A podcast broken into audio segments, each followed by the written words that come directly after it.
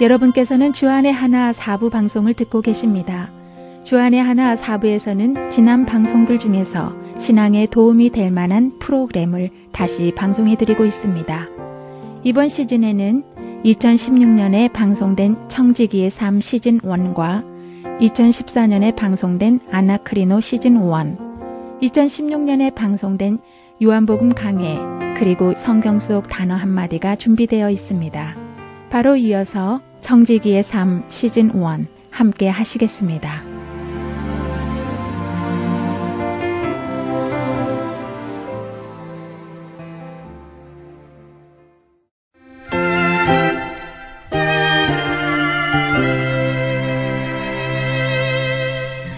애청자 여러분 안녕하세요. 청지기 삶의 진행의 신태입니다.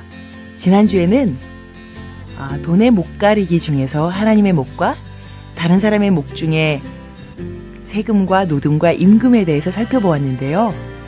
오늘은 다른 사람의 목 중에 가장 민감하고 다루기 어려운 주제인 빚에 대해서 나눠보도록 하겠습니다.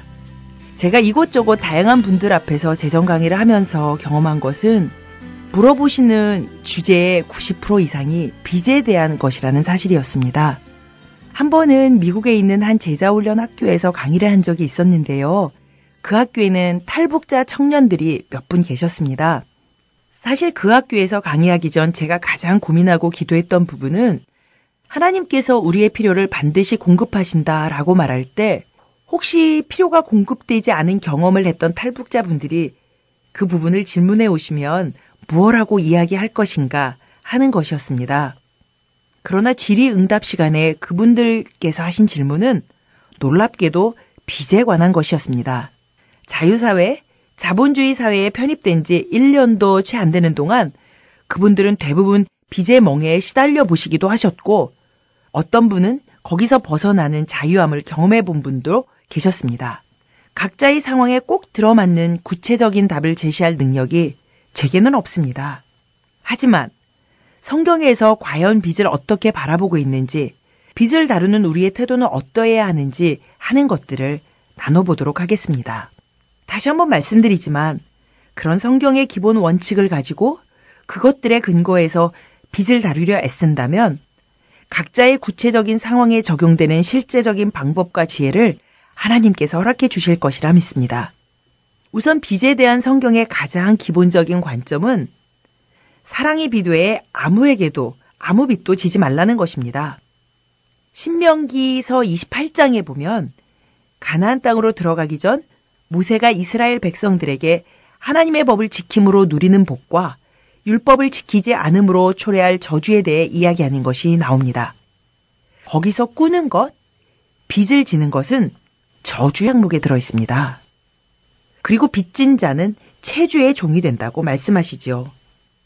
제가 언급한 탈북자 형제뿐 아니라 빚에 시달려 본 많은 분들은 빚을 진 후 채권자의 종이 된다는 게 무슨 말인지 뼈저리게 경험하셨으리라 생각합니다. 기본적으로 부채는 내일을 전제로 하는 겁니다. 나중에 빚을 갚을 만큼 돈을 벌거나 그 정도의 돈이 생길 거라는 전제 말이죠. 그러나 성경의 경고는 야고보서 4장 13절에서 14절에서처럼 저희 인생이 잠깐 나타났다가 사라지는 안개에 불과하다고 하는 겁니다.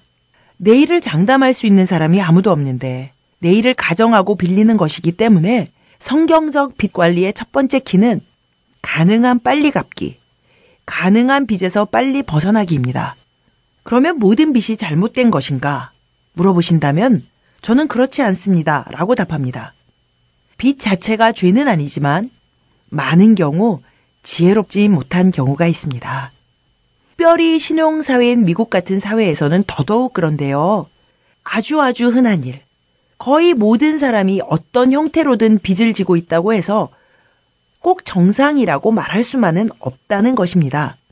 한 개인의 재정에 있어서 하나님 나라의 질서는 필요에 대해 적합한 때에 충분한 공급이 있다는 것이고 빚으로부터의 자유가 그 한 면이기 때문이죠. 사실 로마서 13장 8절에 아무에게도 아무 빚도 지지 말라고 한 성경을 NIV에서는 어떤 빚도 outstanding, 미불 상태로 두지 말라라고 번역되어 있습니다. 가능한 빨리 빚을 해결하는 것이 올바른 성경적 관점입니다. 시편 37편 21절에도 악인은 꾸고 갚지 않는다 라고 말했으니까요. 저희 부부가 처음 집을 사려고 할 때 저에게는 5%의 down payment도 없었습니다.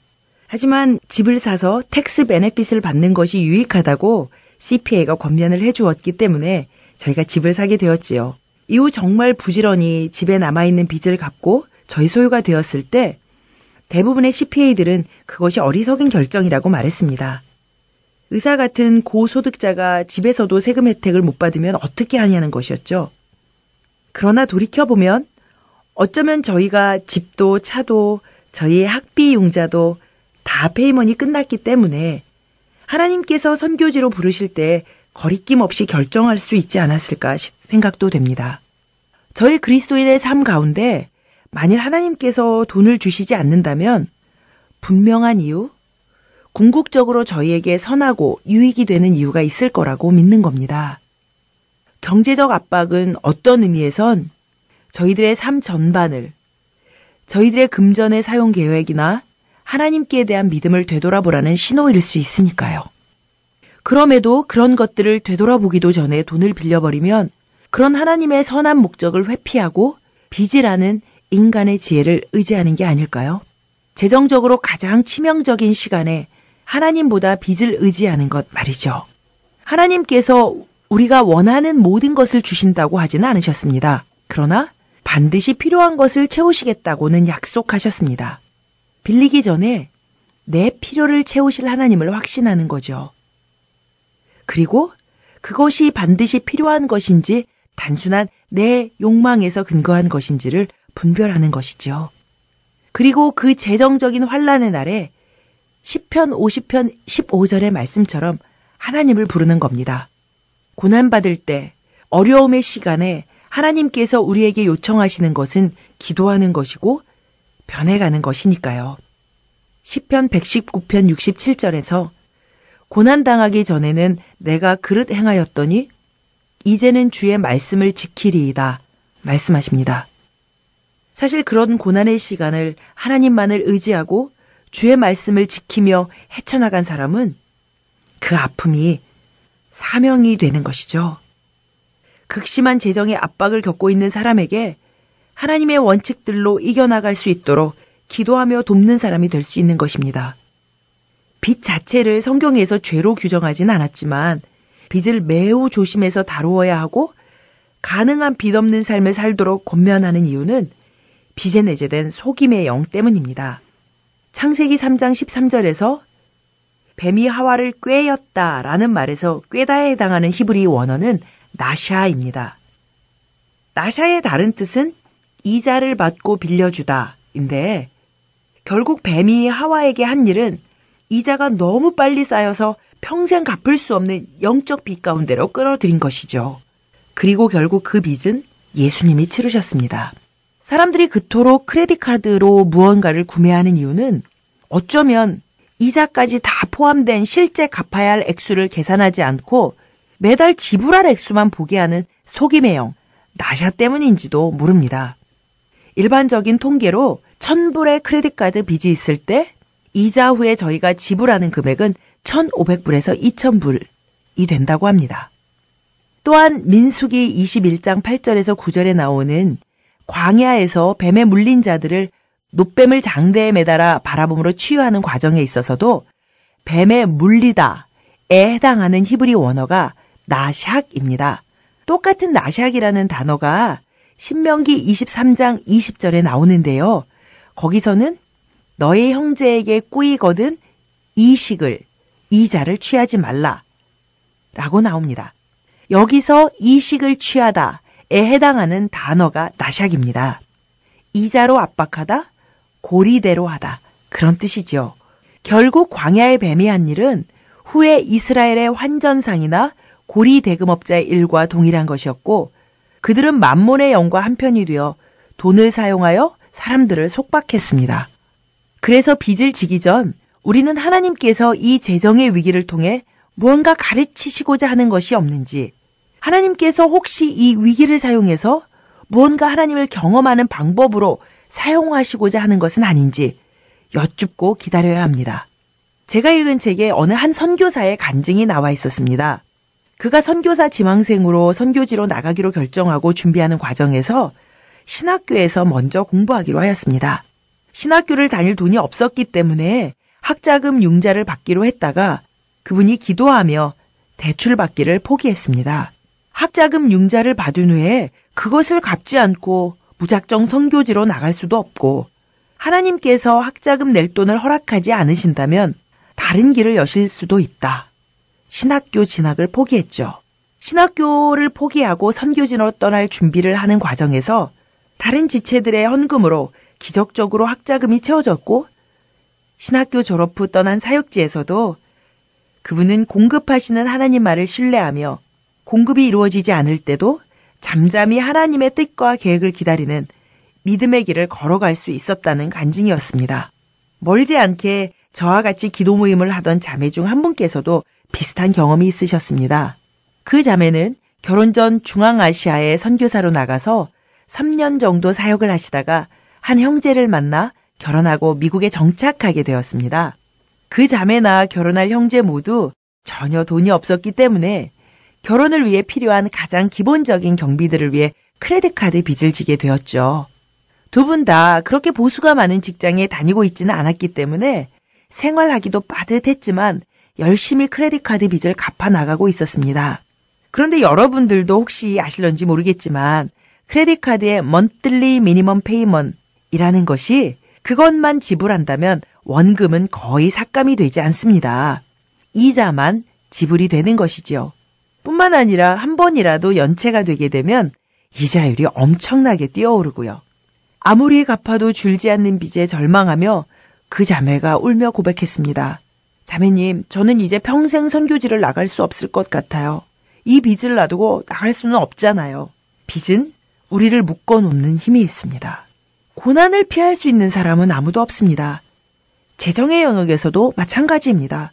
우리에게 고난의 시간은 찾아옵니다. 하지만 하나님께서는 고난을 극복할 힘을 주십니다. 빌리 그레암 목사님께서 말씀하셨죠. 위기 중에는 강의가 필요 없다. 경청이 필요할 따름이다. 위기 가운데 하나님께서 우리에게 무엇이라고 말씀하시나 경청하는 저희가 되었으면 좋겠습니다. 멋있는 말씀을 하나 더 드리고 오늘 시간을 마칠까 합니다. 키에르 케고르라는 철학자의 말인데요.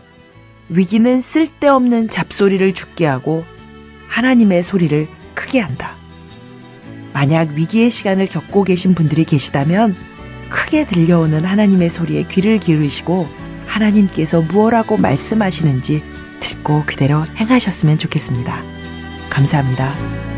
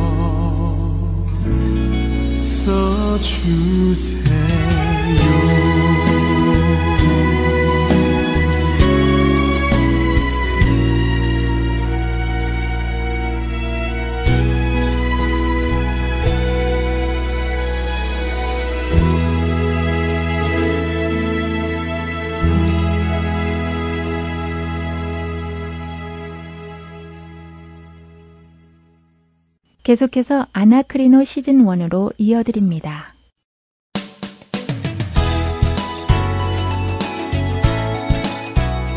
애청자 여러분 안녕하세요. 애청자 여러분들과 함께 성경을 상고하는 시간 아나크리노 진행의 최강덕입니다. 안녕하세요. 강승규입니다. 네, 지난 시간에 요한복음 8장에 등장하는 가늠한 여인의 이야기를 상고해 보았는데요. 네. 어, 그때 예수님께서 하신 말씀, 너희 중에 죄 없는 자가 먼저 돌로 치라는 말씀이 너희가 다 죄인인데 감히 누구를 정죄하느냐 하는 의미가 아니라는 것을 알게 되었습니다. 예, 그랬죠. 모세의 율법에 근거해서 간음죄에 대한 처형을 모세의 율법에 근거해서 진행하라는 의미였다는 것이었죠. 네. 애청자 여러분들께 요한복음 7장, 8장을 자세히 읽어 보시면 예수님께서 하시는 말씀의 의미, 그러니까 너희 서기관과 바리새인들이 스스로가 모세의 율법을 지키지 않으면서 나를 모세의 율법으로 고소하려 하느냐 하시는 말씀을 찾으실 수 있을 것이라고 말씀드렸는데 네. 최강덕 아나운서는 어떻게 찾아내셨습니까? 네, 그런 것 같아요. 예. 요한복음 7장에 보니까요. 네. 예수님을 잡기 위해 아랫사람들을 보낸 대제사장들과 바리새인들의 이야기가 나오는데요. 네.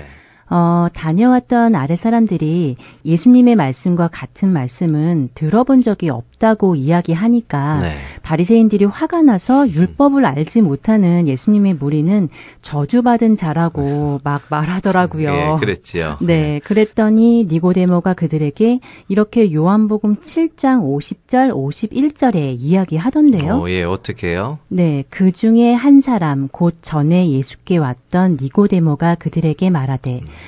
우리 율법은 사람의 말을 듣고 그 행한 것을 알기 전에 심판하느냐라고요. 예, 아주 잘 찾으셨습니다. 그것이 바로 7장의 마지막이지요. 우리가 성경을 상고하는 방법 중에 하나가 전후 좌우를 살펴보는 것이라고 했잖아요. 네. 아시다시피 지금 우리가 보는 성경은 각 장과 절이 적혀 있지만은 원래 성경을 쓸 때는 장과 절이 없었죠. 음, 그랬죠. 예, 그렇기 때문에 자연스럽게 장 구분을 하지 않고 읽어가다 보면 은 주제가 계속해서 연결되어 간다는 것을 알 수 있습니다. 음. 그런데 자꾸 한 장에서 끝내고 또 다음에 다음 장을 읽고 이러다 보면요. 앞장과의 연결을 미처 생각하지 못하게 되는 경우가 많지요. 네. 이 요한복음 8장도 지금 7장 마지막에 예수님과 그 무리를 율법을 모르는 자로 정죄해 버리는 바리새인들의 모습과 그런 발언을 하는 바리새인들에게 우리의 율법은 그렇게 함부로 사람의 말만 듣고 심판 하거나 정죄하지 못하게 되어 있지 않느냐? 왜 바리새인들의 율법을 어기느냐라고 오히려 그들을 책망하는 니고데모의 말로 끝나며 8장의 시작이 됩니다. 네, 그렇게 보니 자연스럽게 예수님이 율법을 모르는 저주받은 사람이라고 말하는 자신들이 정작은 율법을 지키지 않는 사람인 것을 보여주는군요. 네, 그렇습니다. 그리고 8장 17절에도 바리새인들에게 예수님께서는 또 율법의 이야기를 하시죠. 그러면서 네. 두세 명의 증언이 있어야 참된 증거가 된다는 말씀을 또 하십니다. 그래서 이 요한복음 8장에 등장하는 가늠한 여인의 이야기는 두세 명의 증인도 없이 단순히 예수님을 고소하기 위해 사건을 조작한 바리새인과 서기관들에게 예수님께서 모세의 법을 지켜라 하시는 말씀이라고 볼 수 있다는 것이죠. 네, 관점이 참 많이 달라진다는 것을 느낄 수 있었는데요. 자, 이제 오늘은 어떤 말씀을 상고할지 궁금해지네요. 네, 사실 이 아나크리노가요 시작한 지가 벌써 6개월째 되어 가는데요. 어, 이번 3월 29일 방송이 아나크리노 마지막 방송이 될 것 같습니다. 네, 벌써 6개월이네요. 네. 반년이라는 시간이 훌쩍 지나갔습니다. 예. 그런데도 또 막상 방송을 정리하려고 하니 섭섭하기도 한데요. 예, 섭섭하기도 하지만 아나크리노의 본래 목적은 성경을 상고하는 방법을 알리는 것이지 성경을 해석해 드리는 프로는 아니기 때문에요. 네. 대충 방법들을 이제는 아시게 되지 않았나 싶습니다. 음, 어쨌든 이제 약 네 번 정도가 남았는데요. 그래서 꼭 함께 상고하고 싶은 몇 가지를 그 시간 안에 나누려고 합니다. 네. 오늘은 그 중에 많은 사람들에게 논란이 되고 있는 짐승의 표에 관한 상고를 하려고 합니다. 어, 짐승의 표요. 네. 음, 요즘 많이 시끄러운 베리집과 관련된 말씀인가요? 예, 사실 이 내용은 지난 2013년 1월에 일부 방송에서 나누었었습니다만 여전히 많은 분들이 이 부분에 대해 오해하고 계시기도 하시고요. 또 혼란스러워 하시는 분들도 계십니다. 그 방송을 듣지 못하신 분들도 또 계시고요. 그래서 꼭 한번 다시 상고하기 어, 원했습니다. 네, 저도 듣기는 했는데 많이 잊어버린 것 같아요. 예. 다시 한번 상고하며 잘 이해를 해보아야 하겠습니다. 네, 자 흔히들 이야기하는 666 짐승의 표 이 말씀은 요한계시록 13장에 등장하지요. 네. 먼저 한번 읽어볼까요? 요한계시록 13장 15절부터 18절 네 구절을 주로 인용하는데요. 한번 읽어보시죠. 네, 애청자 여러분들도 요한계시록 13장을 펴시고요. 15절부터 18절까지 함께 읽어보겠습니다. 그가 권세를 받아 그 짐승의 우상에게 생기를 주어 그 짐승의 우상으로 말하게 하고 또 짐승의 우상에게 경배하지 아니하는 자는 몇이든지 다 죽이게 하더라. 그가 모든 자 곧 작은 자나 큰 자나 부자나 가난한 자나 자유인이나 종들에게 그 오른손에나 이마에 표를 받게 하고 누구든지 이 표를 가진 자 외에는 매매를 못하게 하니 이 표는 곧 짐승의 이름이나 그 이름의 수라. 지혜가 여기 있으니 총명한 자는 그 짐승의 수를 세어보라. 그것은 사람의 수니 그의 수는 666이니라. 오, 저는 이 말씀만 들으면요. 예. 어, 벌써 막 두려워지는데요. 왜 두려워지세요? 어, 그런 거 있잖아요. 적 그리스도가 어, 막 자기의 부하들을 시켜서 사람들을 억지로 데려다가 네. 이마나 오른손에 표를 받게 하면서 그 소름 돋는 웃음을 막 웃는 네. 그런 장면이 상상이 예. 가고요. 또 사람들이 막 소리 지르면서 음. 어, 괴로워하는 그런 장면들이 연상이 돼서 너무 두렵습니다. 예, 아마 이 말씀을 듣거나 또 읽으실 때 그런 상상을 하시는 분들이 참 많으실 텐데요. 우리가 가지고 있는 생각의 대부분은 외부적인 요소로 인해 정립이 되는 경우가 많습니다. 음. 지금의 이 경우도 영화나 소설 등이 이 장면을 그렇게 묘사해서 사람들에게 보여주죠. 네. 사람들은 그런 영화나 소설을 본 후에 이 장면을 성경에서 읽게 되면요. 자연히 연상작용으로 영화나 소설의 장면이 머릿속에 떠오르게 됩니다. 그래서 마치 지금 이 성경이 말씀하시고 있는 것이 바로 그 장면인 것처럼 착각하게 되지요. 음, 그러니까 우리 안에 이미 들어온 어떤 이미지들이 네. 우리의 생각에 영향을 준다는 말씀이군요. 네. 어, 쉽게 말하면 어떤 선입관을 준다는 이야기와 마찬가지일 것 같은데요. 맞습니다. 바로 선입관입니다. 자, 이제 우리가 가지고 있는 모든 선입관을 내려놓고요. 성경의 말씀 앞에 조용히 앉아서 말씀을 상고해 보기를 원합니다. 네.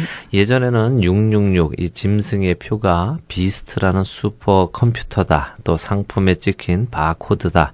credit card다. 그리고 최근 몇 년간은 인체에 삽입하는 VeriChip이다. 라는 주장들이 끊임없이 쏟아져 나오고 있습니다. 네. 아마 애청자분들 중 많은 분들도 그런 이야기와 또 동영상 또는 책자 등을 직접 보셨거나 또 이야기를 전해 들으셨거나 해 보셨을 텐데요. 음, 그럼요. 저도 엄청 많이 들어봤습니다. 네. 유튜브에서 동영상도 보았고요. 예, 저는 그런 분들께 항상 이걸 여쭈어 봅니다. 어, 뭐죠? 예, 그 동영상이나 책자 등을 보셨거나 누구에게 이야기를 들으셨다면 그 내용이 담긴 성경을 직접 펴서 읽어 보셨냐는 질문이죠. 음. 예, 최강덕 아나운서는 직접 성경을 펴서 확인해 보셨습니까? 아, 사실 직접 펴서 확인해 본 적은 없습니다. 그냥 그렇다고 하니까 네. 그럴 거라고 믿었고요. 네. 또 목사님이나 장로님 뭐 이런 분들이 말씀하시니까 네. 신빙성이 있을 거라고 생각해서 그냥 믿었는데요. 예, 저도 사실 그랬습니다. 이 요한계시록은 어려운 책이니까 함부로 보아서는 잘못 해석할 확률이 많고 이단으로 빠질 확률이 많으니까 가급적이면 보지 말라는 말씀을 초창기 제가 기독교인이 되고 나서 많이 들어서요.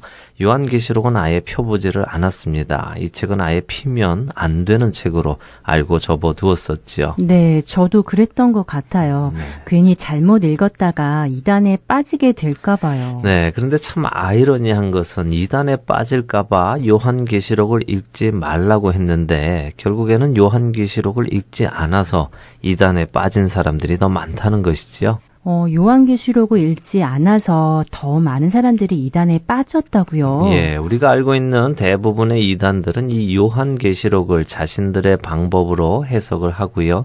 자신들의 교주가 바로 재림 예수라고 주장합니다. 음, 만일 성도들이 정말 요한계시록을 미리 알고 있었다면 그런 얼토당토 않은 만화 같은 유치한 이단 교주들의 말을 믿을 이유가 없다고 저는 생각합니다. 네. 그런데 교회에서 가르치지 않았던 그 궁금한 이야기를 가르치는 곳이 있다고 하니까 따라가 보았다가 빠지게 되는 것이 아닌가 합니다. 음, 그렇군요. 혹 네. 때려다가 혹 붙인 격이군요. 네. 저는 사탄이 그만큼 교활한 존재라고 생각합니다. 기독교인이라면 우리의 구세주이신 예수 그리스도께서 다시 오실 그때에 어떤 일들이 일어날 것이며 그것을 우리가 어떻게 준비할 것인가 알아야 하는데요. 음, 사탄이 이것을 원천 봉쇄한 것이지요.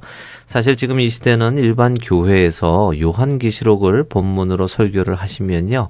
이단의 의심을 받고요. 우리 같은 일반 성도들이 요한계시록을 들먹이면 이단으로 정죄받는 시대입니다. 네. 그렇게 많은 그리스도인들이 종말에 관한 성경적인 지식이 거의 전무한 시대입니다. 요한계시록은 그리스도인들의 이야기인데도요, 그리스도인들이 모른다는 것이지요. 음, 이것이 얼마나 교활한 사탄의 농간입니까? 말씀을 들어보니 그렇네요. 사실 사도 요한이 요한계시록을 썼을 때는 우리에게 알려주기 위해서였을 텐데 네. 오히려 반대가 되었네요. 네, 참 잘 말씀하셨습니다. 아, 요한계시록 1장 1절은 이렇게 시작됩니다. 예수 그리스도의 계시라 이는 하나님이 그에게 주사 반드시 속히 일어날 일들을 그 종들에게 보이시려고 그의 천사를 그종 요한에게 보내어 알게 하신 것이라 라고요. 지금부터 이 요한의 계시록은 예수 그리스도께서 알려주신 계시라는 것입니다. 음. 보여주신 것이라는 것이죠. 그런데 그 계시가 누구에게서부터 왔느냐 하면 하나님 아버지께서 예수 그리스도에게 주신 것이라는 것이죠. 어. 그리고 예수님께서는 그의 천사를 통해 요한에게 알려주셨다고 하시지요. 그 이유는 종들, 곧 예수 그리스도의 종된 모든 이들에게 보이시려고 하신다는 것입니다. 어, 그렇네요. 그리스도의 종이 된 우리 모두가 알아야 할 이야기군요. 그렇습니다. 이 이야기는 모든 사람이 알아야 할 이야기이지요. 음. 어쨌든 오늘 이야기를 나누다 보니 약간 벗어나는 것 같기도 한데요.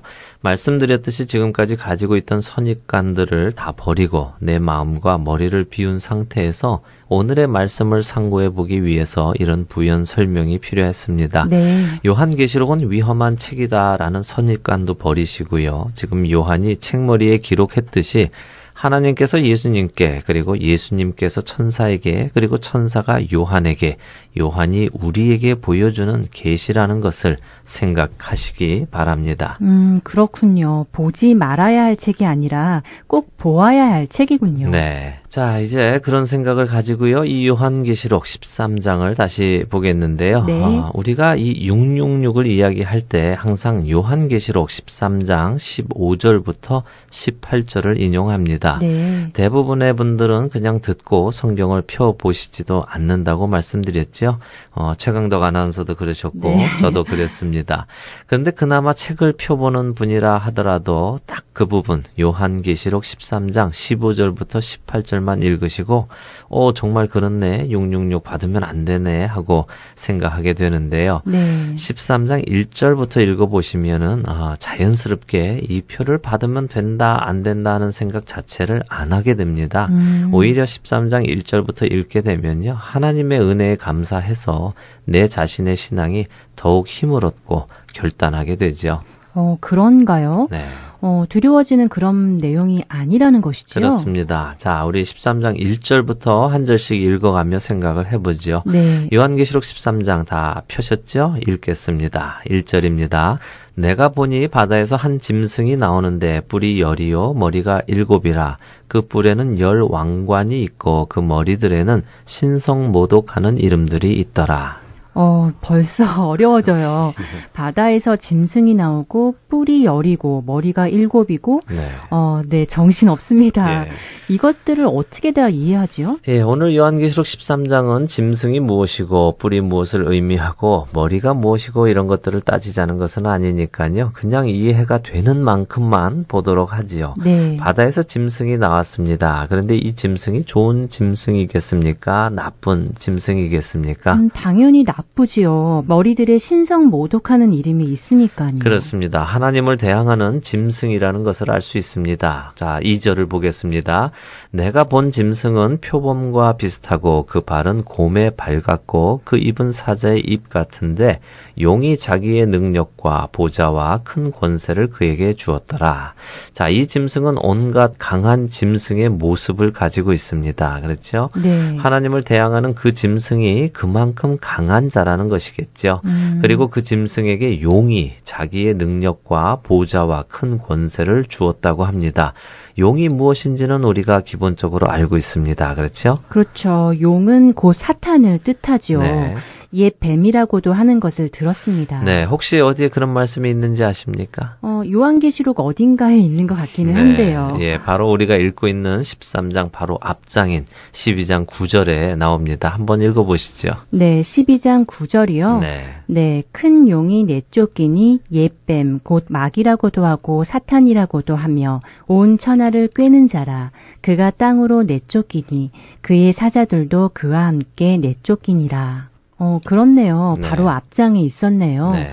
옛 에덴 동산에서 사람을 꿰었던 그 뱀이 네. 이제는 용의 모습으로 나오는군요. 그렇습니다. 그래서 지금 이 하나님을 대적하는 짐승에게 사탄이 권세와 힘을 줍니다. 3절과 4절을 보겠습니다. 그의 머리 하나가 상하여 죽게 된 것 같더니 그 죽게 되었던 상처가 나음에 온 땅이 놀랍게 여겨 짐승을 따르고 용이 짐승에게 권세를 주므로 용에게 경배하며 짐승에게 경배하여 이르되 누가 이 짐승과 같으냐 누가 능히 이와 더불어 싸우리요 하더라. 자, 누가 용과 짐승에게 경배하고 찬양한다고 합니까? 네, 온 땅이 놀랍게 여기면서 그렇게 한다고 하네요. 네. 그런데 그들이 하는 말이 있잖아요. 예. 누가 이 짐승과 같으냐. 음. 어, 이 말이 어디서 많이 들어본 것 같은데요. 네, 맞습니다. 하나님의 백성들이 하나님을 찬양할 때 많이 쓰는 말이지요. 시편 71편 19절 같은 경우 주께서 큰 일을 행하셨사오니 누가 주와 같으리까 하며 유일하신 또 전지전능하신 하나님을 찬양합니다. 음, 사탄이 바로 이 하나님을 흉내내는 것이죠. 1절에서 보았듯이 이들은 이렇게 하나님의 신 성을 모독하는 일을 합니다. 네. 자, 5절과 6절을 보면 그 내용이 나옵니다. 또 짐승이 과장되고 신성 모독을 말하는 입을 받고 또 42달 동안 일할 권세를 받으니라.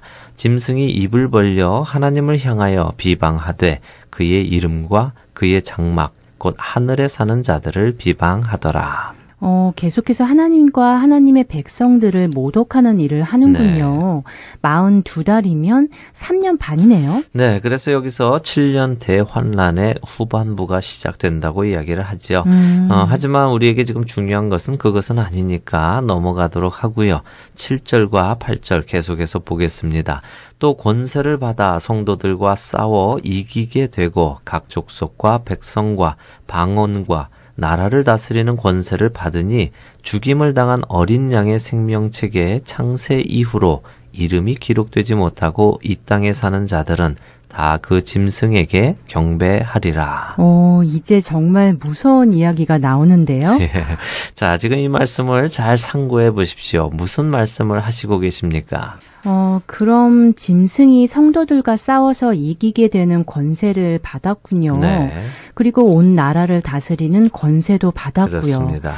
그리고 죽임을 당한 어린 양, 그러니까 예수 그리스도의 생명책에 이름이 기록되지 못한 사람들은 네. 다그 짐승에게 경배한다고 하네요. 그렇습니다. 이것이 아주 중요한 포인트입니다. 어린 양의 생명책에 창세 이후로 이름이 기록되지 못하고 이 땅에 사는 자들, 다시 말해 어떤 자들입니까? 어, 그야 구원받지 못한 자들을 뜻하는 것이겠죠? 그렇습니다. 바로 그렇게 구원받지 못하는 자들은 어떻게 한다고요? 다 그 짐승에게 경배한다고 하시네요. 네, 자, 여기서 무언가 더 깊은 말씀을 드리고 싶지만요. 지금은 그냥 넘어가고 뒷부분에 가서 다시 정리를 하지요. 네. 하지만 이것을 잘 기억하십시오. 구원받지 못하는 자들이 다 그 짐승에게 경배한다는 것을요. 성경 말씀도 그렇게 말씀하십니다. 9절입니다. 누구든지 귀가 있거든 들을지어다. 자, 똑바로 듣고 잘 기억하시라는 말씀입니다. 음. 10절입니다. 사로잡힐 자는 사로잡혀 갈 것이요. 칼에 죽을 자는 마땅히 칼에 죽을 것이니 성도들의 인내와 믿음이 여기 있느니라. 자, 무슨 일이 일어난다고 하십니까? 음, 그러니까 짐승이 사탄에게 권세를 받아서 네. 성도들과 싸우게 되는데, 어, 이때 구원받지 못하는 사람은 이 짐승에게 이미 경배를 하고, 네. 그렇지 않은, 어, 다시 말해, 구원받을 성도들은 사로잡히기도 하고, 칼에 죽기도 하는 일이 일어날 것이니, 네. 인내와 믿음을 필요로 한다는 말씀이군요. 잘 해석하셨습니다. 어렵지 않지요? 어, 그렇네요. 네. 그냥 말씀을 읽어가며 생각해 보니 해석이 자연스럽게 되네요. 그렇습니다. 자, 11절을 볼까요? 네. 내가 봄에 또 다른 짐승이 땅에서 올라오니 어린 양같이 두 뿔이 있고 용처럼 말을 하더라. 자, 지금 성도들을 핍박하는 짐승 말고 또 다른 짐승이 나옵니다. 음. 그런데 이 짐승은 어린 양 같이 두 뿔이 있는데요. 용처럼 말을 한다고 합니다.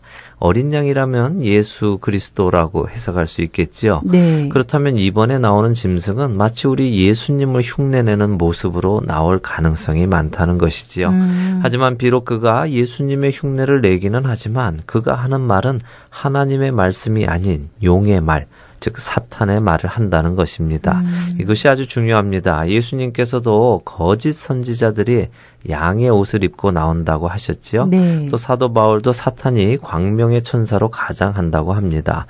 그렇게 그들이 하지만 결코 그 입에서는 생명의 말씀이 나오지 않고 거짓과 사망의 말만 나올 수밖에 없습니다. 음. 겉으로 판단해서는 안 됩니다. 그가 하는 말이 무엇인지 잘 분별해야 됩니다.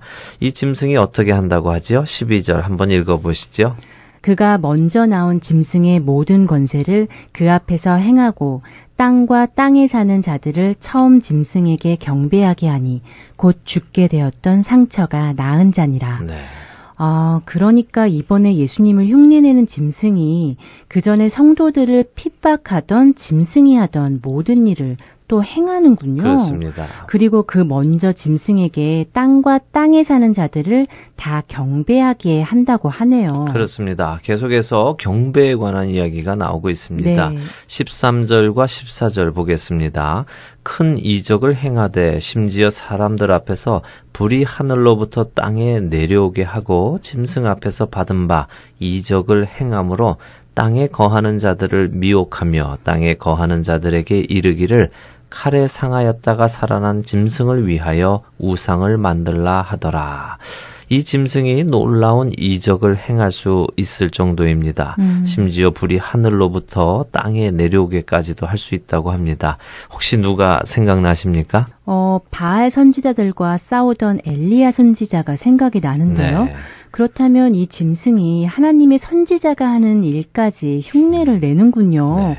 어, 정말 두려운데요. 예, 그래서 우리의 분별력이 필요한 것입니다. 어, 이 짐승은 하나님의 선지자가 했던 일까지도 흉내를 내며 사람들을 미혹합니다. 음. 그리고 그들에게 우상을 만들게 한다고 하십니다. 그렇게 우리가 단순히 이적과 기적 이런 것들을 보고 그것이 하나님께로부터 온 것이라고 함부로 판단할 수 없다는 것입니다. 음. 이적과 기적이 우리로 하나님으로부터 떠나 오히려 우상 숭배를 하게 한다면 그것은 결단코 하나님께로 온 것이 아닙니다. 네. 우상 숭배라는 것이 꼭 무슨 신상을 세워놓고 절하는 것만이 우상 숭배는 아닙니다. 목회자가 우상이 될 수도 있고요. 사역이 우상이 될 수도 있습니다. 또 가족이나 직장, 학업이 우상이 될 수도 있고요. 음. 어느 것이든 내가 하나님보다 더 우선시하는 것은 다 우상입니다. 네, 요즘 많은 그리스도인들이 네. 너무 기적과 이적을 쫓으면서 네. 신비주의에 빠지기도 하는데 어, 정말 깨어나야 하겠습니다. 그렇습니다. 자, 이제 지금까지 내용을 요약하면 어떻습니까? 어, 그러니까 하나님을 모 독하는 짐승이 사탄의 권세를 받아 성도들을 핍박하고 자신을 경배하게 만드는데 네. 구원받지 못한 사람들은 다 경배하고요. 네. 또 다른 짐승이 나와서 예수 그리스도와 선지자들의 흉내를 내면서 먼저 짐승과 똑같은 일을 합니다. 네. 그리고 많은 기적을 행해서 사람들을 미혹하여 사람들이 우상을 만들게 하는군요. 그렇습니다. 그리고 이제 666의 이야기인 15절이 나옵니다. 네. 그가 권세를 받아 그 짐승의 우상에게 생기를 주어 그 짐승의 우상으로 말하게 하고 또 짐승의 우상에게 경배하지 아니하는 자는 몇이든지 다 죽이게 하더라. 그가 모든 자, 곧 작은 자나 큰 자나 부자나 가난한 자나 자유인이나 종들에게 그 오른손에나 이마에 표를 받게 하고 누구든지 이 표를 가진 자 외에는 매매를 못하게 하니 이 표는 곧 짐승의 이름이나 그 이름의 수라 지혜가 여기 있으니 총명한 자는 그 짐승의 수를 세어보라 그것은 사람의 수니 그의 수는 666이니라 어떤 내용입니까? 사람들을 미혹시켜 우상을 만들게 하고 또 그 우상에게 생기를 주는군요. 네. 그리고 그 우상이 말하게까지 하네요. 예. 그것이 가능한가요? 우상이 말을 한다고요? 예, 물론 이 말씀은 여러 가지로 해석이 가능하겠죠. 하지만 실제로 이런 일이 일어나지 않았기에 우리는 무어라 말을 할 수는 없을 것입니다. 하지만 그것보다 더 중요한 것은 이 짐승의 우상에게 경배하지 아니하는 자는 몇이든지 다 죽이게 한다는 것입니다. 어떤 자들이 죽는다고요? 네, 우상에게 경배하지 않는 자들이요. 그렇습니다. 우상에게 경배하지 않는 자들은 죽습니다. 자, 아까 8절에서 아주 중요한 말씀을 기억하시라고 했는데 어떤 말씀이었죠? 어, 생명책의 이름이 기록되지 못하고 이 땅에 사는 사람들이 다 그 짐승에게 경배한다는 말씀이었죠. 네. 자, 구원받지 못하는 자는 다 짐승에게 경배합니다. 네. 짐승에게 경배하지 않는 자는 구원을 받는 자들입니다. 음, 그들은 이 짐승에게 죽음을 당한다고 설명하십니다. 사로잡히기도 하고 칼에 죽기도 합니다. 그렇다면 누가 살아남습니까? 그야 짐승에게 경배하는 자가 살아남겠지요. 그렇습니다. 살아남는 자는 짐승에게 경배한 자입니다. 음. 그렇다면 그들은 누구에게 속한 자들입니까? 하나님입니까? 아니면 짐승에게 속한 자들입니까? 그야 당연히 짐승이죠. 맞습니다. 그들은 짐승에게 속한 자입니다. 음. 그렇기 때문에 어떻게 됩니까? 그렇게 짐승에게 경배하고 살아남은 모든 자들은 작은 자나 큰 자나 부자나 가난한 자나 자유인이나 종들이나 다 오른손이나 이마에 표를 받습니다. 무슨 표입니까? 짐승의 이름이나 그 이름의 수라고 하시네요. 네, 그렇습니다. 그리고 지혜가 여기 있으니 총명한 자는 그 짐승의 수를 세어보라고 하시지요. 그것은 사람의 숫자이고 그것은 666이라고 하십니다. 자, 여기서 진짜 666이라는 숫자가 정말 중요할까요?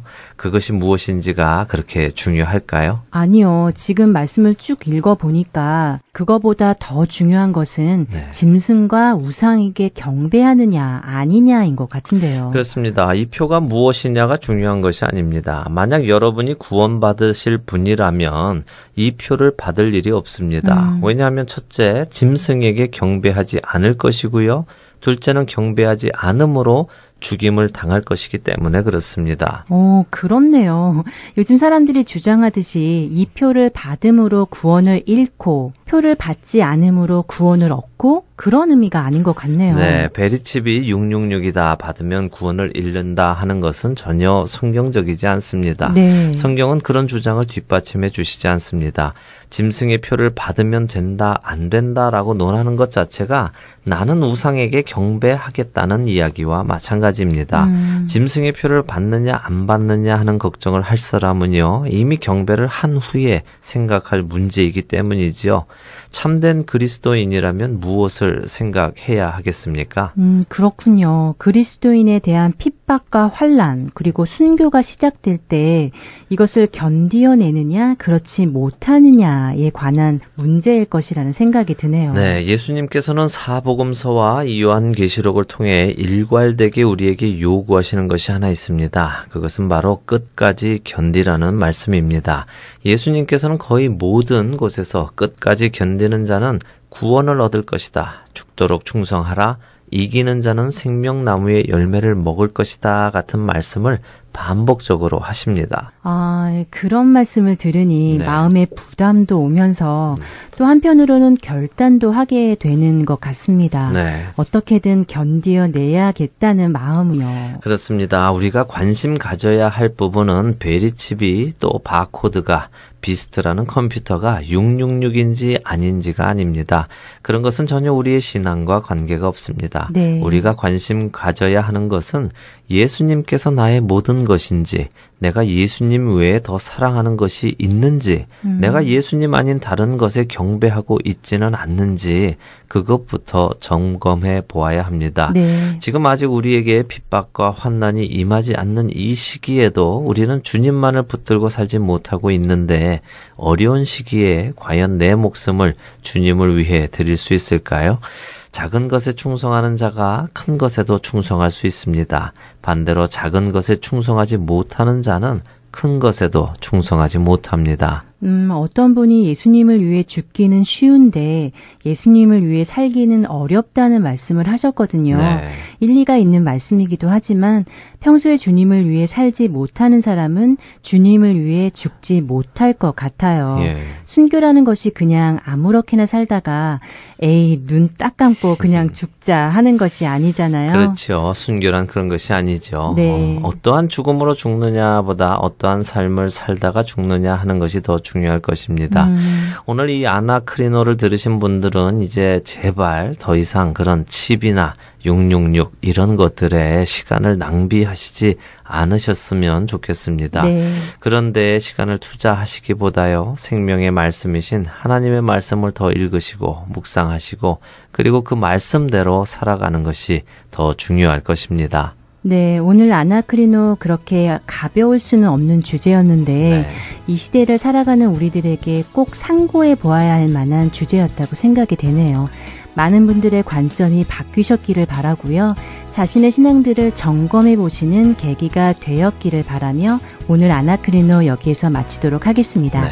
함께 해주신 여러분께 감사드립니다. 안녕히 계세요. 네, 다음 주에 뵙겠습니다. 안녕히 계십시오.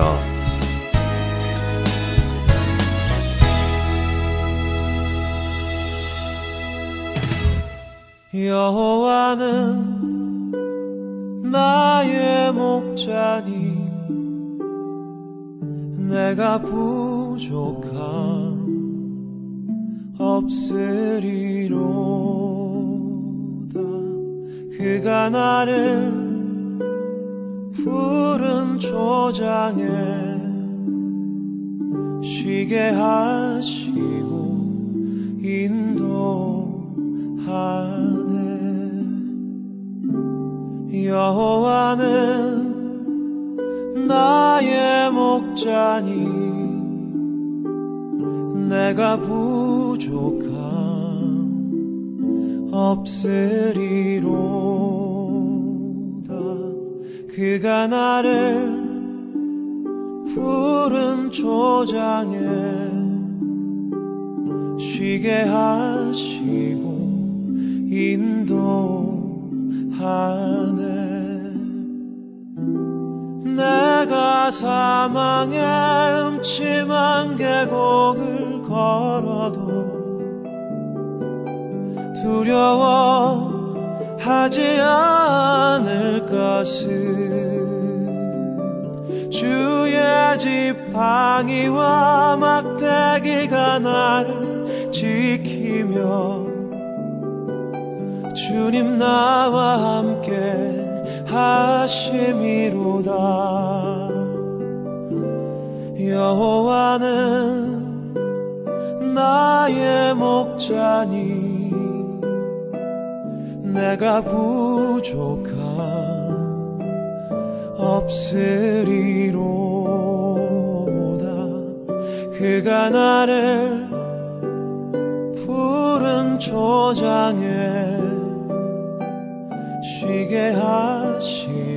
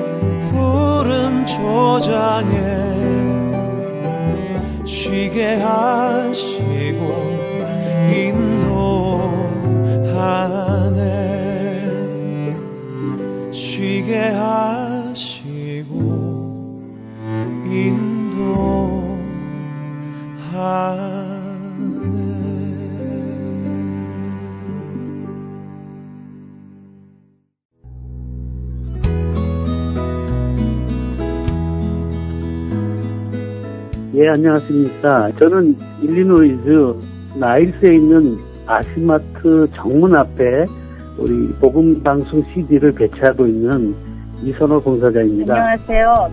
멤피스 테네시 파겐샵 오리엔탈 마켓을 하는 김종순입니다. 네, 저는 버지니아 세나빌 지역의 김영배입니다. 안녕하세요. 뉴저지 포트리에서 최준석 자원봉사자입니다. 예수 그리스도의 구원의 복음은 복음을 전달받은 사람들을 통해 끊임없이 전해져 갑니다. 여러분도 복음의 전달자가 되실 수 있습니다. 복음 전파 사역에 동참하실 분들은 전화번호 602-866-8999로 연락 주시기 바랍니다.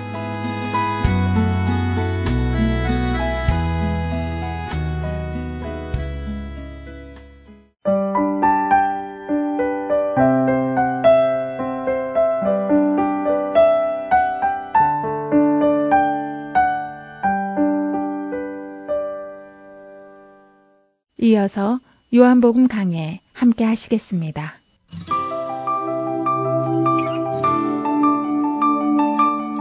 애청자 여러분 안녕하십니까? 요한복음 강해 22번째 시간입니다. 예, 오늘은 요한복음 8장 전체를 알아보겠습니다. 제목은 어, 제2의 출애굽입니다. 8장의 어, 구조를 보면 크게 두 부분으로 나뉘어져 있죠. 8장 1절에서 이제 11절에는 가늠한 여인에 대한 사건이 아, 담겨 있습니다. 그리고 8장 12절부터 마지막 절까지는 예수님과 바리새인들 간의 그야말로 치명적 논쟁을 기록하고 있습니다. 먼저 가늠한 여인에 대해서 이제 알아보겠습니다. 5절에 예, 보니까 모세는 율법에 이러한 여자를 돌로 치라 명하였거니와 선생은 어떻게 말하겠나이까? 예, 이렇게 바리새인들이 예수님에게 묻고 있습니다. 어, 7장에서 예수님은 예루살렘으로 올라가고 이제 8장에서는 예, 감남산으로 갔다가 다시 성전으로 들어옵니다. 그러니까 8장은 예수님이 성전에서 말씀하는 내용이라고 보면 되겠습니다. 예수님이 성전에 들어가실 때 서기관과 바리새인들이 가늠하다 현장에서 잡힌 여자를 끌고 와서 가운데 세웁니다. 그리고 구약의 율법을 들이대면서 예수님에게 물었습니다. 그게 바로 5절입니다. 모세는 율법에 이러한 여자를 돌로 치라 명하였거니와 선생은 어떻게 말하겠나이까? 자, 서기관과 바리새인들의 질문은 예, 다음에 두 말씀에 근거한 것입니다. 레위기 20장 10절에 보니까 누구든지 남의 아내와 가늠하는 자, 곧 그의 이웃의 아내와 가늠하는 자는 그 간부와 음부를 반드시 죽일지니라 이렇게 되어 있고요. 신명기 22장 22절에 보면 어떤 남자가 유부녀와 동침한 것이 드러나거든 그 동침한 남자와 그 여자를 다 죽여 이스라엘 중에 악을 제할지니라. 바리새인들이 했던 이야기와 이 레위기 신명기에 나오는 이 말씀과 여러분들이 한번 비교해 보셔야 합니다. 자, 바리새인들의 질문과 그리고 그들이 인용한 두 구절을 비교해 보면 바리새인들의 질문이 이 구약의 말씀을 살짝 왜곡시켰다는 것을 알 수 있습니다. 첫째는 가늠한 자는 남의 아내와 동침하는 경우인데 이런 경우 남자와 여자를 다 죽이라고 했습니다. 그런데 저들은 여자만 데리고 왔습니다. 네, 왜곡시킨 거죠. 자, 둘째는 가늠한 경우에는 보통 현장에서 법을 집행하기로 되어 있습니다.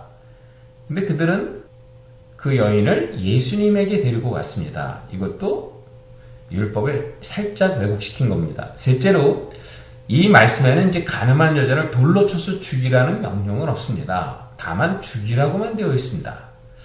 그런데 저들은 율법의 일부를 왜곡시켜서 돌로 치라 명하였거니와 라는 강렬한 단어까지 사용했습니다. 자, 물론 돌로 쳐서 죽이는 경우도 있기는 합니다. 신명기 22장 21절 그리고 23절에서 24절에 나타나 있는데 약혼한 처녀가 어떤 남자와 통간했을 때 돌로 쳐서 죽이라 이렇게 되어 있습니다. 여러분 무엇을 말해 주는 것입니까? 예, 서기관과 바리새인들은 가늠한 여인을 심파하려는 의도는 없었던 것입니다. 저들은 이 여인을 믿기로 예수님을 시험하고자 하는 의도가 있었음을 알 수 있습니다. 즉 서기관들과 바리새인들이 심판하려는 대상은 여인이 아니라 바로 예수님이었던 것입니다. 자, 얼핏 보면 예수님은 이런 바리새인들 그리고 서기관들의 트랩에 완전히 걸려든 것처럼 보입니다. 왜냐하면 이 상황에서 만약 예수님이 여자를 죽이라고 하면 로마에 도전하는 것이 되겠죠? 또 만약 용서하라고 하면 예수님은 율법을 어기는 자가 되는 것입니다. 아주 곤란한 상황에 예, 처하게 된 겁니다. 자, 그때 예수님은 이 상황에서 어떻게 하십니까? 예, 예수님은 몸을 구부리고 손가락으로 무엇인가를 이렇게 바닥에 쓰고 있었다고 되어 있습니다. 자, 무엇을 쓰셨는지 성경이 기록하고 있지 않습니다. 성경이 기록하는 것은 그리고 나서 예수님은 자신의 몸을 일으키면서 이런 말씀을 하셨습니다. 너희 중에 죄 없는 자가 먼저 돌로 치라. 이렇게 말씀하셨습니다. 자, 그런데 이 말씀을 들은 이 군중들 그리고 바리새인 서기관들은 이 말씀을 듣고 양심의 가책을 느껴 어른들로 시작해서 젊은이까지 하나씩 하나씩 이 자리를 떠나갑니다. 그들은 양심의 가책을 느꼈다고 합니다. 그들이 정죄하는 여인의 모습이 바로 자신들의 모습이라는 사실을 깨닫게 된 것이지요. 자, 이제 군중들은 떠나가고 여인과 예수님은 일대일로 대면합니다. 군중 속의 여자가 아니죠. 이제는 예수님 앞에 여자로 서 있습니다. 여기에서 요한은 대조되는 이 두 그림을 독자들에게 제시하고 있습니다. 10절, 11절입니다. 예수께서 일어나사 여자 외에 아무도 없는 것을 보시고 이르시되 여자여 너를 고발하던 그들이 어디 있느냐 너를 정죄한 자가 없느냐 대답하되 주여 없나이다 예수께서 이르시되 나도 너를 정죄하지 아니하노니 가서 다시는 죄를 범하지 말라 하시니라. 예수님은 가늠하다가 현장에서 잡힌 여인을 정죄하지 않습니다. 이유가 무엇일까요? 예수님은 이 땅에 심판하기 위해 온 것이 아니라 구원하기 위해 온 것입니다. 심판은 이미 온 우주에 임했다고 요한복음 3장에서 이미 말씀드린 바 있습니다. 이 심판은 누구도 피할 수 없습니다. 중요한 사실은 이 심판으로부터 구원을 받는 일이죠. 모세도 정죄했고 율법도 정죄했고 또 율법을 가지고 바리새인들도 여인을 정죄했습니다. 그러나 예수님은 정죄하지 않습니다. 구원하길 원하십니다. 이제 우리 인간은 죄인으로 예수님 앞에 서는 것입니다. 여인은 죄인으로 예수님 앞에 섰습니다. 그러나 바리새인들은 죄인으로 예수님 앞에 서지 못했습니다. 율법을 지키는 자라고 스스로 착각하면서 의인으로 주님 앞에 섰던 것입니다. 죄인으로 예수님 앞에 선 가늠한 여인은 죄의 용서함을 받습니다. 그러나 가늠한 여인을 정죄하며 의인으로 예수님 앞에 섰던 바리새인들 죄의 용서함을 받지 못했습니다. 차이는 하나인 것 같습니다. 죄인으로 예수님 앞에 서느냐 아니면 의인으로 예수님 앞에 서느냐입니다. 예수님께서 여인을 정죄하지 않았다고 해서 예수님이 죄를 가볍게 여긴 것은 아닙니다. 오늘 예수님은 여자에게 더 이상 죄를 짓지 말라 단호하게 말씀하십니다. 그녀가 용서받은 것은 죄를 가볍게 넘겨도 된다는 말이 아님을 그 여인에게 상기시켜 주는 것입니다. 자, 8장 첫 부분에 이 사건. 바로 예수님께서 가늠한 여인을 용서한 사건은 앞으로 예수님께서 선포하실 중요한 메시지에 대한 하나의 서곡과도 같은 것입니다. 이제 예수님은 죄의 권세에 눌려 죄의 종으로 살아가는 모든 유대인들 향해, 아니 모든 인류를 향해 죄로부터 자유를 주실 것을 약속해 주십니다. 즉 여인에게 죄의 권세로부터의 해방, 즉 출애굽을 허락하신 예수님은 이스라엘 전체 아닌 온 인류에게 제2의 출애굽을 약속해 주신 것입니다. 그런데 그들이 이 예수님의 약속을 받아들였을까요? 한번 보도록 하겠습니다. 31절 그리고 32절로 건너뜁니다. 그러므로 예수께서 자기를 믿은 유대인들에게 이르시되 너희가 내 말에 거하면 참으로 내 제자가 되고 진리를 알지니 진리가 너희를 자유롭게 하리라. 자, 이스라엘은 치욕적인 종살이에서 자유를 얻었던 과거의 역사를 지니고 있죠. 바로 출애굽의 역사입니다.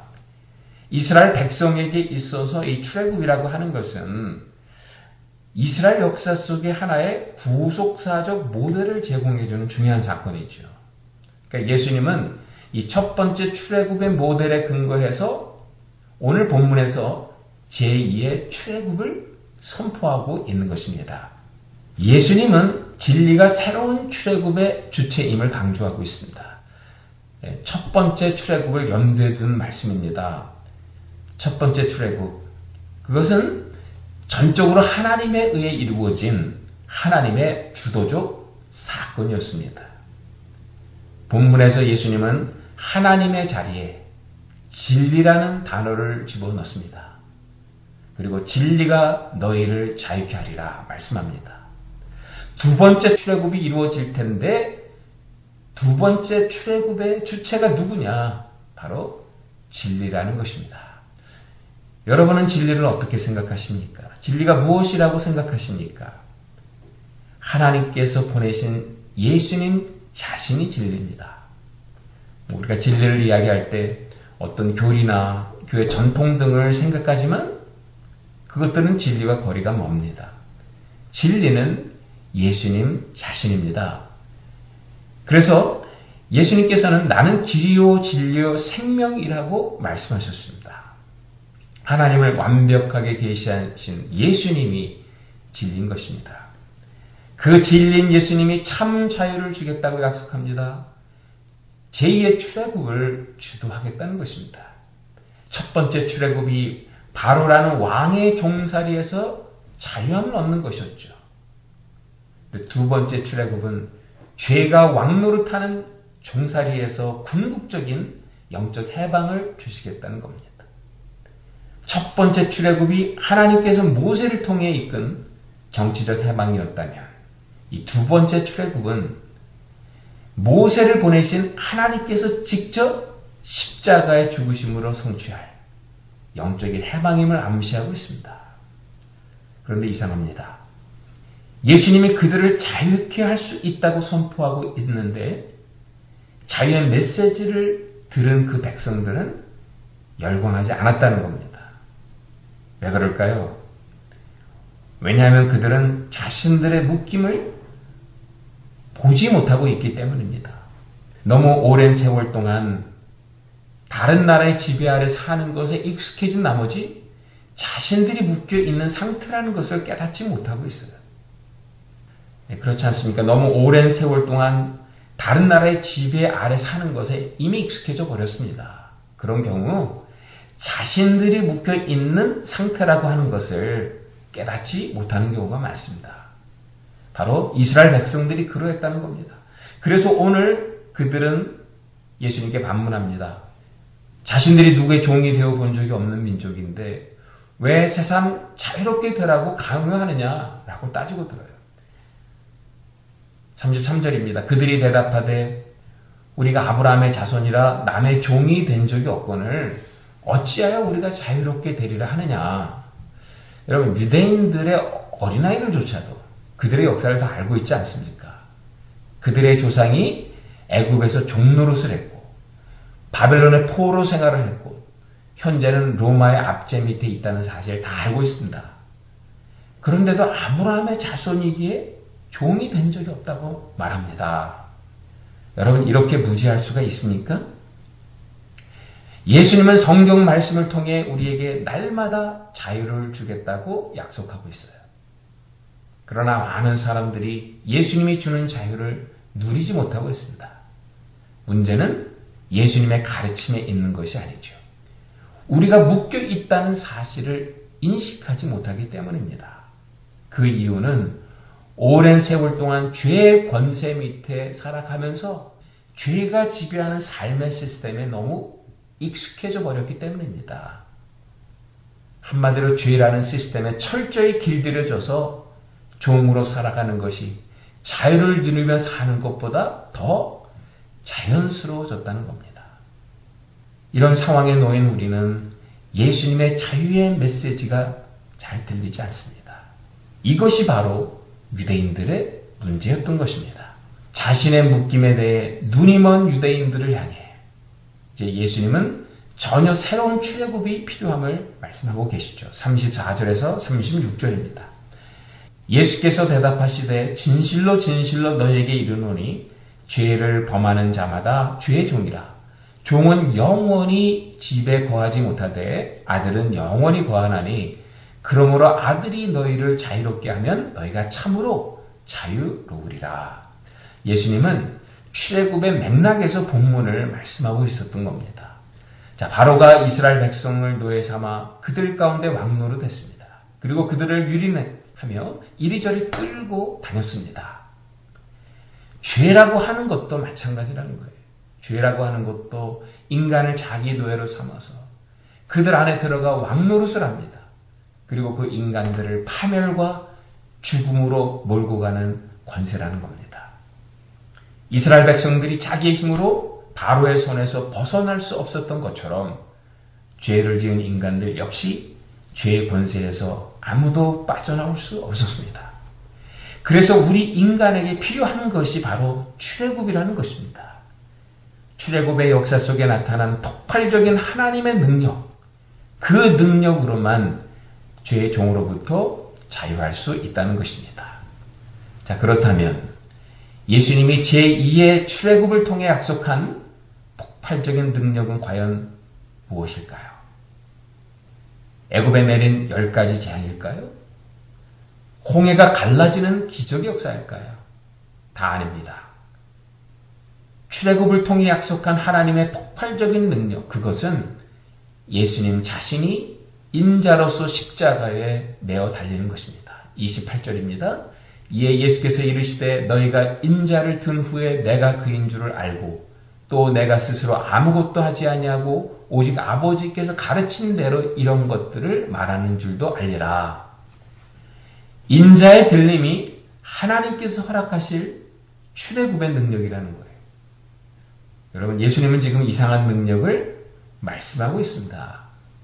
유대인들이 보통 하나님의 능력이라고 여기는 영역, 그 영역에서 완전히 벗어난 능력을 말씀하고 있어요. 인자가 들린다는 것은 하나님이 십자가에 못 박혀 죽는 일입니다. 그것도 유대인들이 저주로 생각하는 나무에 매어 달려 죽는 일입니다. 로마인들이 생각하는 힘없는 자의 고통스러운 죽음인 것이죠. 헬라 사람들이 가장 어리석게 생각하는 십자가의 죽음인 것입니다.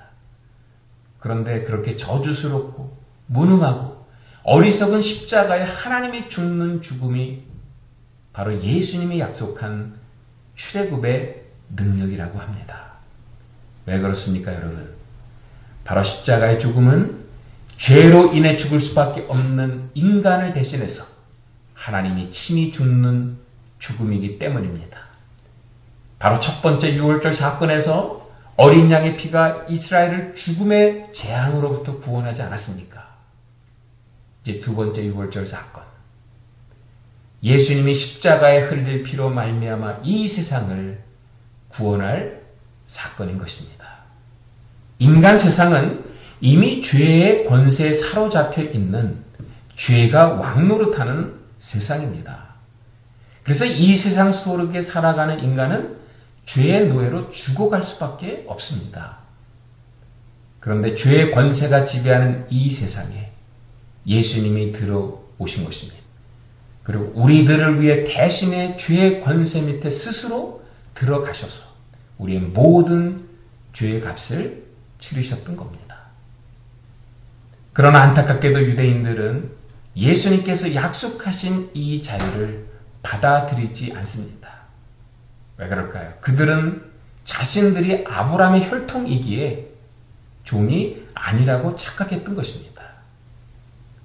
그런 유대인들에게 제2의 출애굽은 일어나지 않았습니다. 이제 예수님은 아브라함의 혈통을 자랑하는 유대인들을 향해 결정적인 말씀을 선포하십니다. 만약 너희들이 진정한 아브라함의 자손이라면 아브라함이 행한 일을 행해야 된다. 라고 말씀합니다. 8장 39절입니다. 아브라함이 행한 일 중에 가장 중요한 일은 하나님을 믿는 것입니다. 아브라함은 믿음의 조상입니다. 믿음의 조상으로서 그는 하나님을 믿는 일을 행했습니다. 그렇다면 아브라함의 자손인 저들도 마땅히 하나님을 믿어야 된다는 것입니다. 하나님을 믿는 것은 무엇인가? 바로 하나님께서 보내신 일을 믿는 것입니다. 진린 예수님을 믿는 것입니다. 그런데 저들은 예수님을 믿지 않았던 것입니다. 예수님은 아브라함의 혈통으로서 진리인 자기를 믿어야 되는 두 가지 근거를 마지막으로 말씀하십니다. 첫째는 아브라함도 예수님의 때를 보고 기뻐하였기 때문입니다. 8장 56절입니다. 너희 조상 아브라함은 나의 때 볼 것을 즐거워하다가 보고 기뻐하였느니라. 진리를 선포하는 예수님을 향해 폭도로 변한 유대인들과는 대조적인 그림이죠.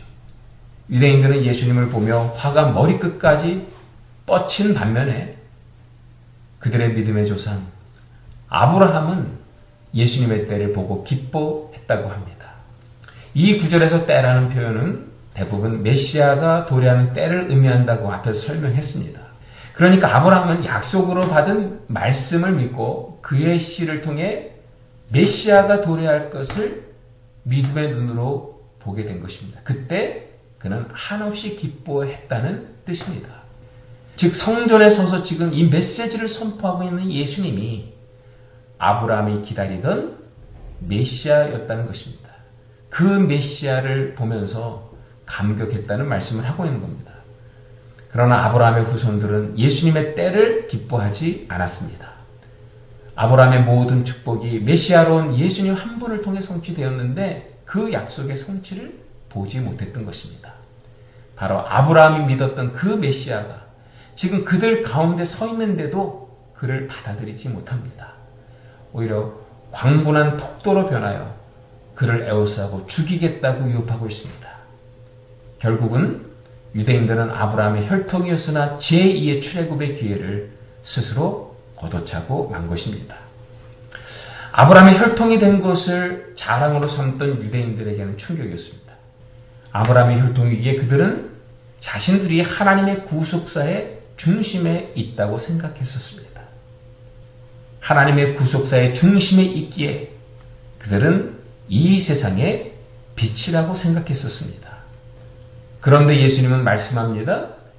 이제 이스라엘은 더 이상 하나님의 구속사의 중심에 있지도 않다는 것입니다. 그들은 더 이상 이방을 비추는 세상의 빛이 아니라는 것입니다. 오히려 참빛인 예수님을 거부한 그들은 어둠의 자식이었다고 말씀하는 것입니다.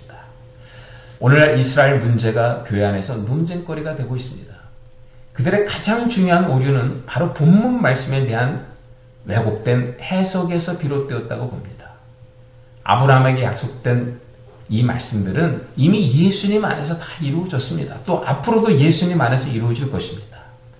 본문에서 예수님이 단호하게 말씀했듯이 새 이스라엘은 예수님의 십자가의 죽으심과 부활을 믿음으로써 새로 태어난 영적인 이스라엘을 의미합니다. 예수님이 구약의 이스라엘을 대신하여 이스라엘을 소명을 완성하고 그분을 중심으로 한 새로운 이스라엘을 시작했기 때문입니다.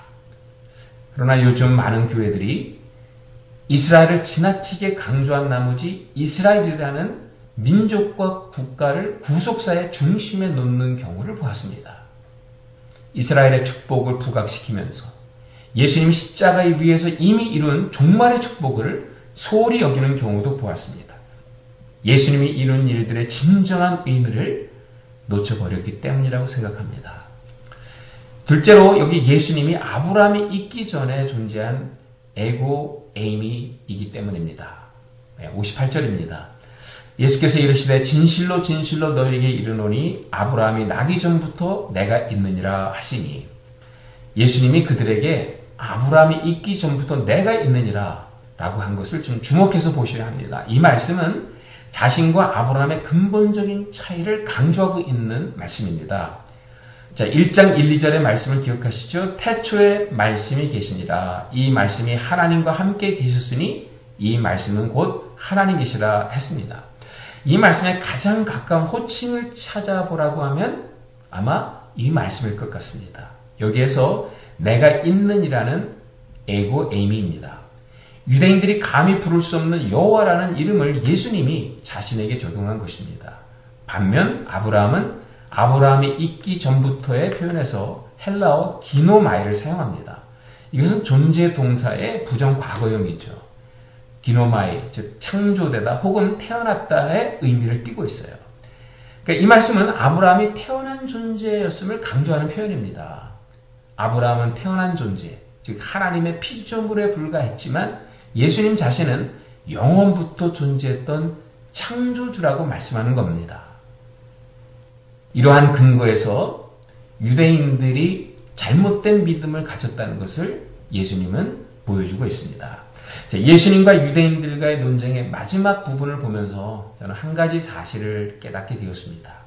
진리는 자신의 코스와 방향이 있다는 겁니다. 진리는 철로를 가는 기차처럼 정해진 코스를 갑니다. 우리가 진리를 믿는다는 것은 그 진리의 기차에 올라타는 것이 아닌가 생각합니다. 예전에 살던 집 근처에 철로가 있었습니다. 새벽 2시만 되면 화물차가 동네를 지나가면서 막 경적을 울렸습니다. 처음에는 경적 때문에 잠에서 깨어나곤 했는데 어느 정도 지나니까 익숙해져서 경적에 잠을 깨는 일은 없었습니다. 그런데 바로 이웃집에서 개 두 마리를 키우기 시작했어요. 새벽 2시에 기차가 지나가면서 경적을 울리면 이 개들이 지저대기 시작해서 동네 사람들이 잠을 자지 못하는 일이 벌어졌습니다. 어느 날 새벽 2시가 되어 경적이 요란하게 울렸는데도 이상하게 개 짖는 소리가 들리지 않았습니다. 날이 밝아서 이웃들에게 물어보니까 개가 지나치게 시끄럽게 지저대서 동네 사람들을 불편하게 만든다라고 하면서 예, 관리실에서 개를 데려갔다는 것입니다. 개가 짖어도 기차는 간다는 말이 있는데 이 말의 뜻을 알게 되었습니다. 누가 뭐라고 해도 진리가 싫다고 진리에 대해 이렇쿵저렇쿵 말을 해도 진리는 오늘도 정해진 길을 간다는 것입니다. 예수님은 진리입니다. 진리인 예수님에게는 정해진 길이 있습니다. 남의 손에 끌려가는 십자가의 길같이 보이지만 사실은 예수님 스스로 정한 길을 가고 있다는 사실을 우리는 알아야 합니다. 그럼 우리는 어떻게 하면 되겠습니까? 우리는 그 예수님을 믿고 따라가기만 하면 됩니다. 네, 오늘은 여기까지 하겠습니다. 그럼 애청자 여러분 안녕히 계십시오. 다음 주에 뵙겠습니다.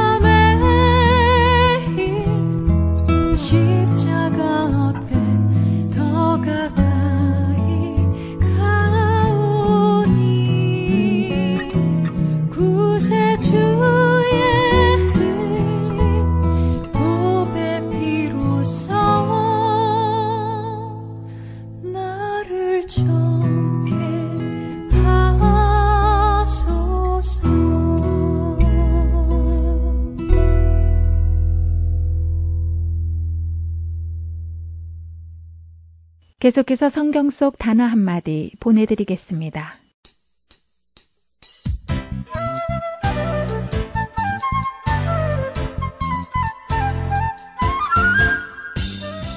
여러분 안녕하세요. 성경 속 단어 한마디 진행의 이다솜입니다. 여러분 성령의 아홉 가지 열매에 대해 들어보신 적이 있으신가요? 갈라디아서 5장 22절에서 23절에 그 아홉 가지 열매가 나오는데요. 오직 성령의 열매는 사랑과 희락과 화평과 오래 참음과 자비와 양선과 충성과 온유와 절제니 이 같은 것을 금지할 법이 없느니라. 오늘 성경 속 단어 한마디에서는 그 아홉 가지 열매 중 하나이자 예수님의 성품 중 하나이기도 한 단어 온유에 대해 나누어 보겠습니다. 대부분 한국 사람은 온유라는 단어를 들었을 때 그저 어떤 사람의 성격이 순하고 부드러운 것을 이야기한다 라고 생각하기 쉽습니다. 하지만 성경 속에서 이 온유라는 단어가 가지고 있는 의미를 듣고는 깜짝 놀라게 되는데요. 저도 그랬던 기억이 납니다. 온유라고 번역되는 헬라어 플라우테스의 뜻은 바로 야생의 말이 잘 길들여진 상태를 뜻한다고 합니다.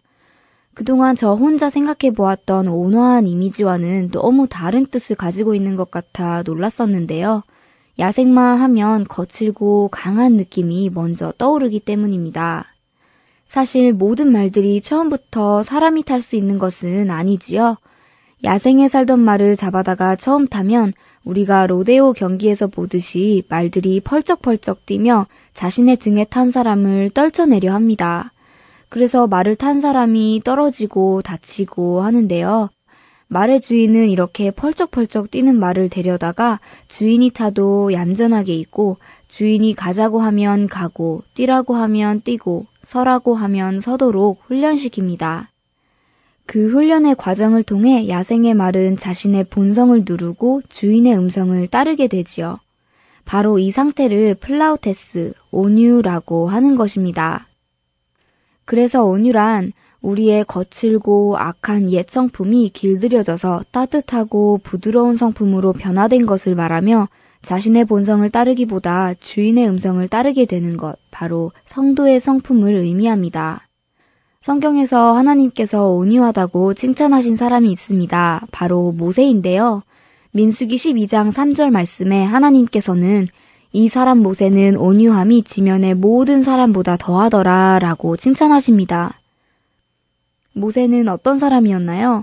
그는 처음에는 애굽의 왕자로서 자신의 힘을 이용하여 히브리인들을 억압하는 애굽 사람을 쳐 죽이기도 하는 본성을 지녔던 사람입니다.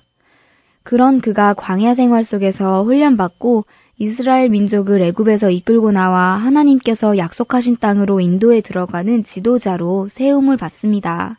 철저히 하나님의 말씀을 따라 순종하고 행동하는 그를 하나님께서는 그의 온유함이 지면의 모든 사람보다 더하다고 인정해 주시지요. 예수님께서도 마태복음 11장 29절을 통해 우리에게 말씀하셨습니다. 나는 마음이 온유하고 겸손하니 나의 멍에를 메고 내게 배우라.